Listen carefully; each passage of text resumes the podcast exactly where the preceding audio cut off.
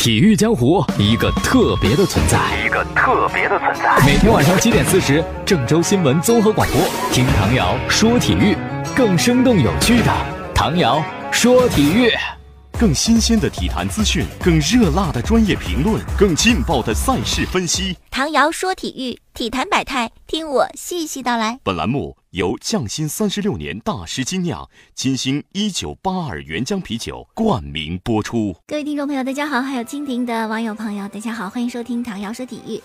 中超联赛今天开始，呃，河南建业是六点钟的比赛，因为节目是录的嘛，所以我在录的时候比赛还没有踢，只能是做一个赛前的分析，一些简单的介绍了。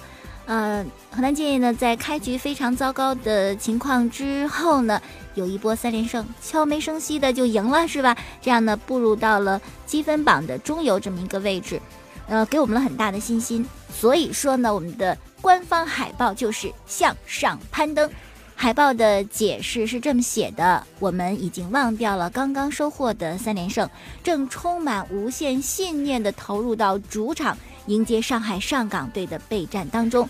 建业足球一直在超越自我的前进路上，我们在风雨间已经磨砺出勇敢向上的坚强，如今又遇强手。我们相信，山再高向上攀，总能登顶；路再长走下去，定能到达。啊，有这么一番解释，表达了我们的现在一种，呃，想法，一种信念。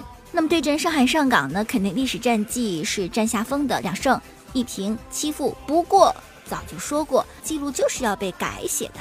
所以说今天晚上主场比赛，也许能谋求一胜，也许不会输，给河南建业我们最好的祝福。好，简单说一说赛前的一些情况。呃，我们之所以有一波三连胜，得益于两位外援巴索戈和奥汉德扎非常出色的发挥，可以说两个人呢是相得益彰啊，互相弥补，也互相的有促进，使各自的这种优势都无限的放大。一个是那个脚法好啊，有力量，脚头准；一个是速度快，简直简直就是绝配。这样的新赛季联手已经打进了八粒进球，可以说是我们。呃，要赢得胜利的一个仰仗。那么上港呢，因为有亚冠比赛嘛，它的赛程是比较密集的，呃，球员也是比较疲劳的。而且这次浩克球队队长还没有来，有伤的问题，所以说其实是河南建业在主场能够赢得比赛胜利，战胜上港一个特别好的机会。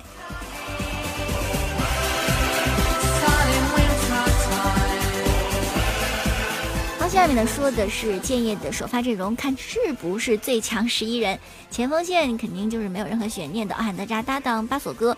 奥罕德扎新赛季买的时候第四外援替补啊，可由于卡兰加的问题，多拉多的意外受伤，人家挺身而出，然后你就发现攻击力十足，真是淘到宝了。而上港的后防线是比较怕这种速度型的外援。上一场上港对鲁能的时候，你看一个格德斯，哎呀，把上港的后防线给搅和的一片混乱。所以我们现在两个外援，嗯，上港队也先有个心理准备吧。好，这是锋线啊，中场呢，伊沃、周定洋和冯卓毅。伊沃肯定是我们攻防转换的大脑，传球能力特别的好，长传短传。都处理得很好，很到位，而且能够拿得住球，性价比之王。周定洋也是，我觉得也是淘到宝了，个人技术非常的出色，处理球也特别的细腻，是伊沃很好的一个帮手。冯卓毅已经在这儿好几个赛季了，也是证明了他的能力。后防线呢是外力韩轩、王上元、陈浩和刘恒。当然，这个并不是我们最强的，因为杨阔的受伤，还有顾操的禁赛嘛。相信以后我们的后防线会越来越牢固，越来越结实。门将就毫无意外是吴野，而且六月份国家队要集中啊，里皮的球探也开始到处啊拿着放大镜、拿着望远镜来淘换特别好的这球员。我觉得吴野很有可能是新一代的国门呐。那赛前发布会呢，是上港主教练佩雷拉带着后防中间贺冠起出席的。佩雷拉就讲说，我们的两位外援奥汉德扎、巴索戈，哎呀，发挥非常出色啊，防守难度很大。而贺冠则说呢，建业最近状态很好，实力也很强，本土球员和外援磨合的也非常的成型。我们已经做好了准备。如果说到防守的话呢，肯定不会重点盯着某一位球员防守，而是切断球员之间的这个联系。哎，这道理是对的，但是场上是不是可以切断我们球员彼此之间的联系，要看对方后防的这种能力。啊，上港呢也是三后卫加两个边翼位的这样体系，他的边卫王申超插上助攻的能力是挺强的，这点需要我们建业来注意。因为节目是录播嘛，所以说我现在不知道建业和上港的比赛结果，我就期待着能赢哈，四连胜多好呀！而且我印象当中。在中超，呃，建业队史上还没有拿到过四连胜，希望今天能够再创一新纪录，为建业加油。同时呢，您看球的时候别忘了品一品匠心三十六年大师精酿金星酒吧原浆啤酒。我今天见到这个金星酒吧原浆啤酒的庐山真面目，哎呀，看起来。很诱人的说啊，你有没有品尝过？好，那今天周五呢，除了建业比赛之外，还有另外的三场。晚上七点三十五分，国安对天津天海；武汉卓尔对广州恒大。晚上八点是上海申花对阵山东鲁能。周六两场，富力对北京人和，苏宁对重庆。周日两场，天津泰达对河北华夏幸福，深圳对大连一方。恒大也是今天比赛啊，他们客场对阵武汉卓尔。结果呢，网上有篇文章写一小花絮，说是恒大呀是坐飞机。去武汉踢比赛的网友就纳闷了，说：“你看武广高铁又方便又快，干嘛弃高铁而选飞机嘞？” 对此，有网友调侃说：“哎呀，是的，高铁是比飞机方便，但是恒大资金宽裕，选飞机有啥奇怪的？但是我想，应该还是有俱乐部自己的考量吧。恒大这场比赛呀，真是输不起了，因为落后北京国安挺多的。”而且队内形势也不是很好，因为塔利斯卡有伤。这次虽然随队出征，但是不是上场？上场之后这个状态怎么样都不好讲。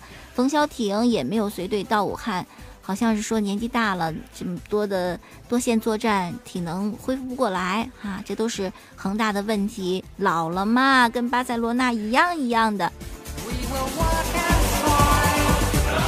好，继续来讲啊，说是经过足协的批准，中超联赛。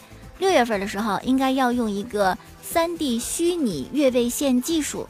有了视频回放，加上这个三 D 的越位线，估计以后我们这个判罚的准确度会更高吧。还有一事儿是，南方都市报他们签了一话题，问的是二十六年来有个时间的这个限制，二十六年来谁才是中国职业足坛最伟大的足球俱乐部？我觉得“伟大”这个词儿用的哈稍微有点过。但我们理解意思就成。那结果呢？他们是采访了二十六位中国足坛资深的足球记者，调查结果，你知道谁排第一吗？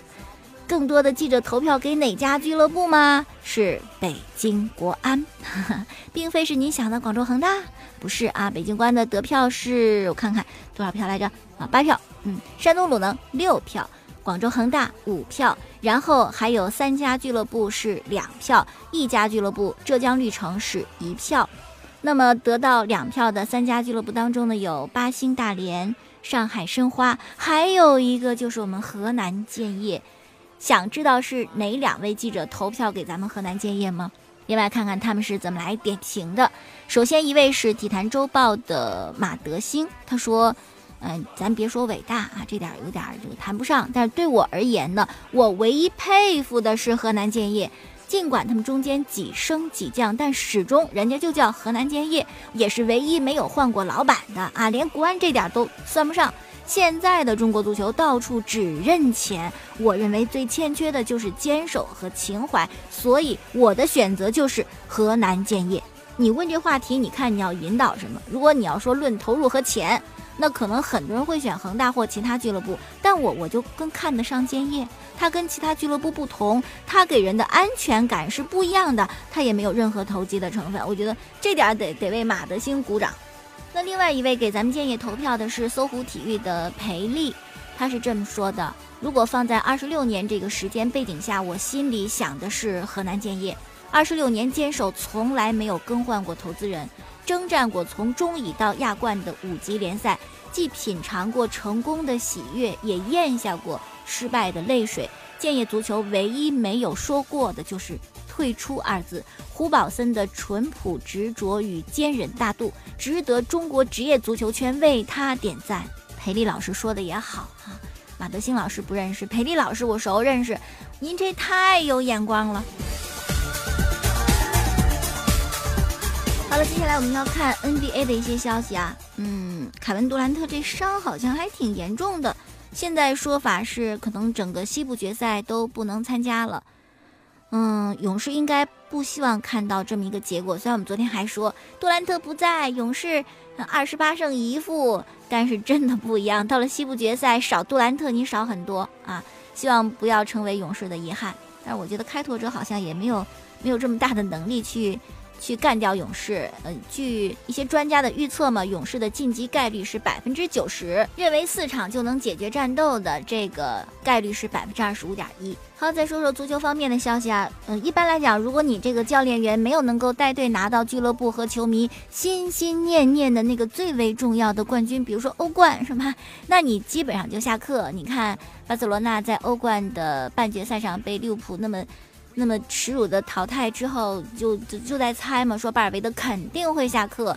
但是最新消息，他要留下来。巴萨主席巴托梅乌非常坚定地支持了巴尔维德留队，甚至说即使拿不到国王杯，也依然留下来。看来还认准他整个足球理念和执教的这样一个效果。但是连续两年欧冠。